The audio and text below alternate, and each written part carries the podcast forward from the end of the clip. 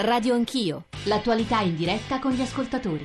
Buongiorno generale Giuseppe Governale, comandante del ROS dei Carabinieri che eh, insieme a Polizia e Guardia di Finanza ha svolto queste indagini. Buongiorno. Le mani dell'andrangheta sui migranti. Il eh, Buzzi diceva più della droga il business dei migranti dobbiamo guardare. E di fronte a questo business dei migranti eh, cosche molto potenti nel settentrione della Calabria che pensi fino al 2009 si sono eh, combattute a colpi di bazooka eh, fanno affari e tutto deve rimanere tranquillo, non bisogna attirare l'attenzione perché eh, arrivano tantissimi soldi. Pensi eh, che negli ultimi dieci anni eh, sono arrivati al eh, centro di accoglienza 103 milioni di euro e 103 milioni di euro sono tantissimi. 36 eh, sono andati a quella che, loro, che l'andrangheta chiama la bacinella, cioè la cassaforte e l'oro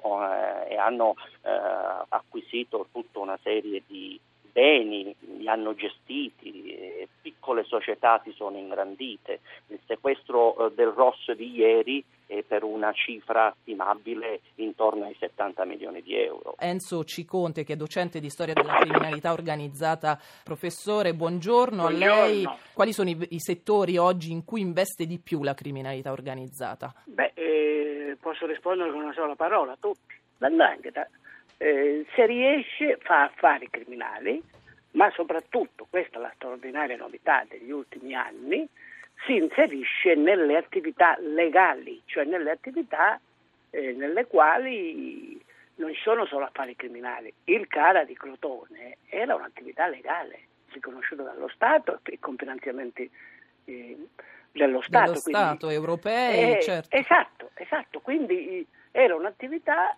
penetrata dall'andrangheta, ma era un'attività svolta alla luce del sole. Noi dobbiamo parlare, professore, anche dell'operazione che si è svolta a Milano, perché è un'operazione anche questa molto importante. Allora do il benvenuto a Luigi Ferrarella, che è collega di giudiziaria del Corriere della Sera, che ha seguito tutta questa uh, vicenda. Uh, a Milano appunto è coinvolto un clan catanese, i Laudani, uh, che gestivano dei supermercati di una nota catena di discount. No, in realtà non è che gestivano, è un po' più complicato stata eh, attraverso alcuni loro referenti al nord che avevano una serie di cooperative che operavano nel settore degli allestimenti dei negozi, dei supermercati, effettivamente erano entrati tra i fornitori di questo colosso mondiale della distribuzione che ha 10.000 negozi in 26 paesi del mondo.